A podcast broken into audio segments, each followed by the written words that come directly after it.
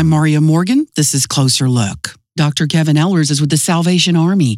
On 9 11 2001, he got the call to go to New York. I was in Kansas City at that time when I got the call, and I was there for two weeks. Tell us about yourself now. What are what are you doing now? Know, I'm, I'm still serving as a territorial disaster services director. Um, at that time, I was not. I was in Kansas City, and I was uh, serving in the social services department when I got deployed to 9 11 uh, to serve at the World Trade Center site. Um, also, now, because of that event, though, I do a lot with uh, trauma and grief healing with my wife through uh, life coaching and counseling. When you were activated, did they tell you what you were expected to do? Um, well, nobody knew quite what was, what was going on at that time. Um, since I was one of our lead people there at the crisis response team, and I was working on my doctoral program at that time, actually. Um, and uh, it was interesting. They just said, We're not sure what exactly you're going to be doing. It's probably something with the Family Assistance Center. It could be chaplaincy, it could be grief. We don't know. Just get your bags packed and get there, and they'll tell you once you arrive. And so it was a kind of evolving thing as I was there. What do you remember about the moment that you heard the towers had been struck by the planes? I remember distinctly. I was standing in my kitchen um, at our little um, bar air, and I was had a, a, a bagel in my right hand and a glass of orange juice in my left, and I saw the planes hit. You know, hit the hit the World Trade Center. I remember the first thing I thought is, oh no, I'm going to be getting a call pretty soon, and um, that was that was that was true. and I remember feeling extremely overwhelmed. And even though I've been preparing and training and doing crisis trauma stuff for years, I, it was such a big event. I just felt totally and um, completely unprepared for this, and I think most people did. You said you had your own sense of being overwhelmed, confused, and, and dealing with other people who are confused. What would you say about your training made you more prepared, better prepared than the average person? Yeah, I was. I started my my doctoral program, my master's program. I had worked on to be a hospital chaplain, so I'd done you know a lot of crisis response work. I'd worked in the inner city and you know worked a lot of that stuff with local disaster stuff for a long time. Um, but it, it, it was like this was such a huge thing. It just seemed like you know even professionals who had done this for years, all of us just felt like just overwhelmed by the by the the magnitude of this. And um, you know, I've often talked about that, and I, I I always tell people I hope that I never ever lose that too. I think when we get at danger is when we think we know it all. You know, hope there's always a sense of humility that we feel in the face of great trauma when the unspeakable has happened that we just feel humbled by it and you know kind of get silent with people. Sounds like what you're saying is when you sign up to be a trauma responder, you're signing up for it being fresh for you every time. Mm-hmm. Yeah, and that's the biggest problem I find a lot of times. People have done one disaster, you know, and all of a sudden they they go into another disaster thinking, oh, you know, yeah, I had went to another tornado five years ago. And this is what happened. And I always tell, you know, in my training, you know, if you've gone to one disaster, you've gone to one disaster. You know, the people are different, the situations are different. Even when I've done like multiple hurricanes through the years, you go into one city, maybe Gulfport or Louisiana, somewhere in Louisiana, and they've been through one, you know, hurricane years ago. You go in and it's it's different. You know, the landscape has changed, the people have changed, the situations have changed, the economic change. You know, there's so many things. So I always tell people you have to kind of wipe that slate clean and start in every disaster as if it's the first one you've gone to. And so when when I wrote the spiritual psychological first aid curriculum, the first thing I started with is how to be present. You know, that first there's 10 P's in that course, and the first one is is to be present with people. The second P is to protect people, and the third is provide practical assistance. Mm. Let's go back to that day to 9 11, you are standing there with the bagel in one hand and the orange juice in the other, and you know you're going to get the call. The call comes. What happens next? Well, at that point, I started started packing because I figured it would, it would be happening. Um, you know, as crisis responders, we always kind of keep our stuff ready anyway. The big thing for me was really started, you know, looking in my heart and you know preparing myself emotionally and spiritually for this because I knew that the the demands would be great. You know, I understand you had a very specific role um, in the aftermath. Um, yeah, I was assigned to primarily be um, um, because I went to New York City um, there. There were three, you know, three different sites.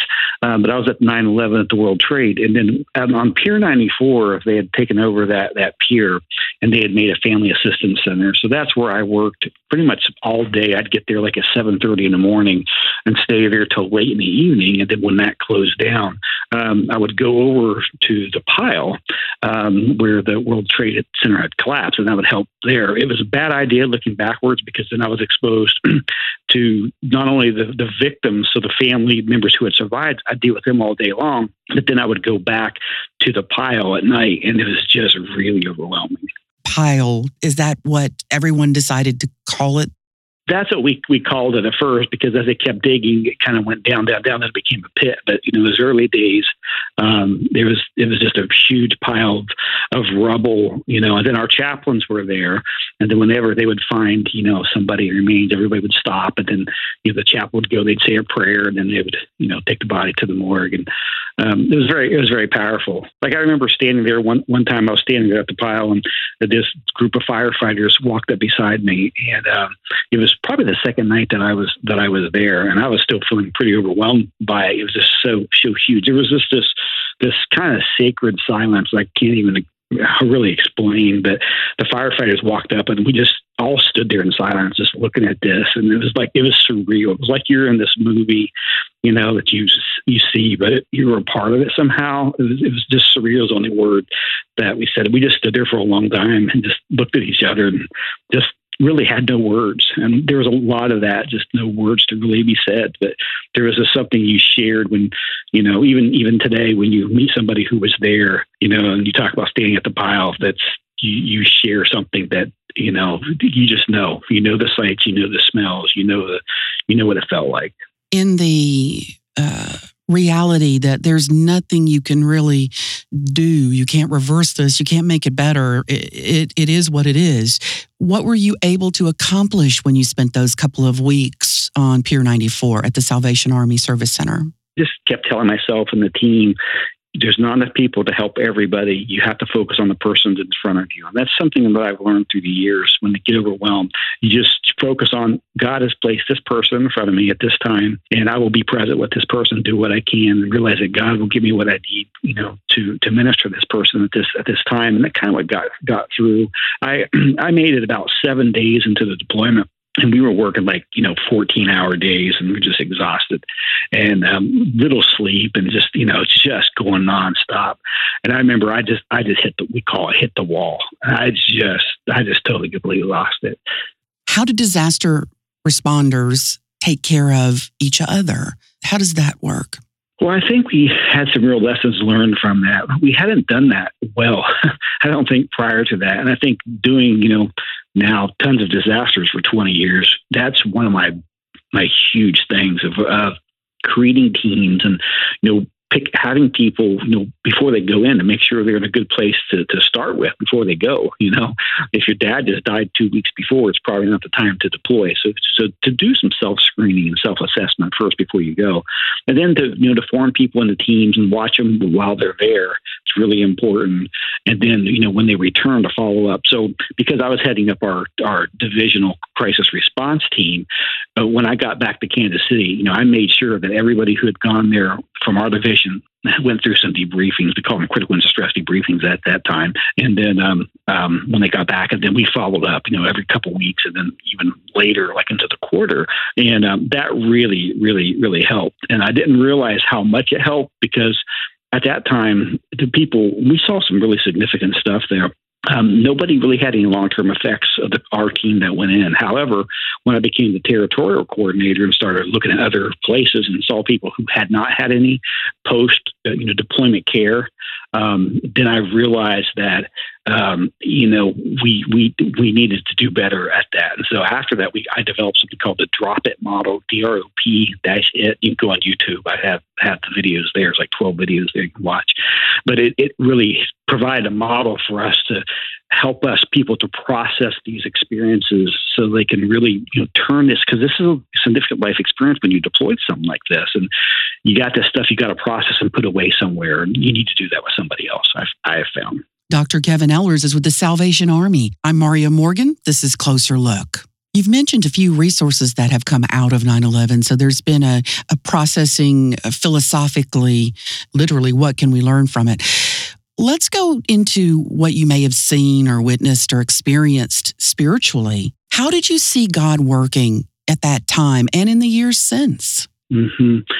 Um, yeah, it's really interesting because I'd said before I was kind of part way into my doctoral program and I was working on my final project, and it was to help pastors, you know, to uh, meet the needs of their kind of the crises in their community. And after 9/11, I stopped and I actually started my whole doctoral project over. The courses that came out of that, I ended up with Caleb using to teach across the country as we've done those uh, trainings through the CRC. The CRC, the Crisis Response Care, and and you know the psychological first aid course, the grief following trauma, the understanding of suicide, the emotional spiritual care and disasters. So I wrote four courses out of that that came out of me been teaching internationally internationally. Very few of us were getting this crisis response training in our in our professional programs. That really re- reshaped that for me, saying we've got to do that. And a lot of other organizations did the same thing. Some really cool stuff came out of that, and, and Caleb came aboard with this. And so that that was so great to get this training in the communities, you know, for free. That that, that was that was an incredible part. Well, there's definitely something about bearing one another's burdens, just knowing what the other person has gone through, much like the silence, you said the sacred silence that you sometimes experience with other people who were there. I, will never forget. This woman who uh, whose husband had died in the World Trade Center. She was sitting there and had been, you know, like I said, a couple weeks into this, and she was just talking, and she was just talking about how the how her life had changed and how you know she had this dog and she had left with a little baby, and she didn't, you know, she had a challenge in the morning of, of going to walk the dog with the baby. which I wake the baby up to take the dog out?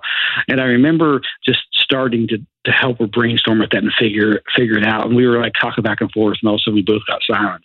And I said to her, "It's not about it's not about the situation. It's not about the dog." She's like, "No."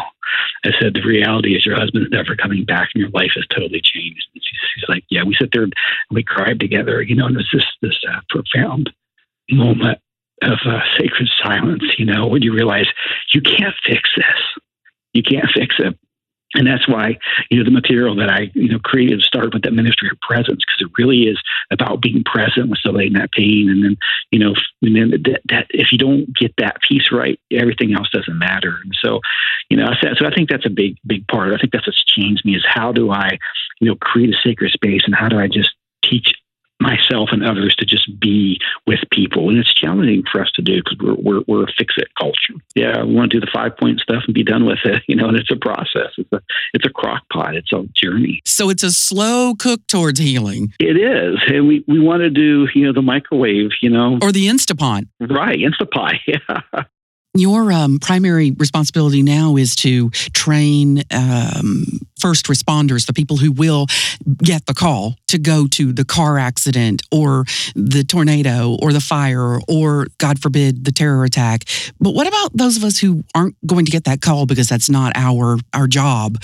What can we learn or know or or understand about responding to grief, to trauma? You know, I really think that that a lot of times we defer our pastoral care to the professionals, the senior pastors and the deacons and the elders, but that really wasn't Jesus' design. We are all the body of Christ, and we are all called to serve when we see hurting people. And so I think, you know, I think 9 11 for many of us opened up our eyes to realize there's hurting people all around us. How can we prepare ourselves better to go to to to do that? And so we think about the big 9/11s, and we think about the the fires, and we think about the floods and the tornadoes. But there are people in our churches and in our pews who are struggling on a day to day basis. Their loss is just as great, if not greater, than these other things. And so I guess what I say to the church, you know, is that we, we've got to open our, our eyes, we've got to open our ears, we've got to look around us, go make a difference in your world.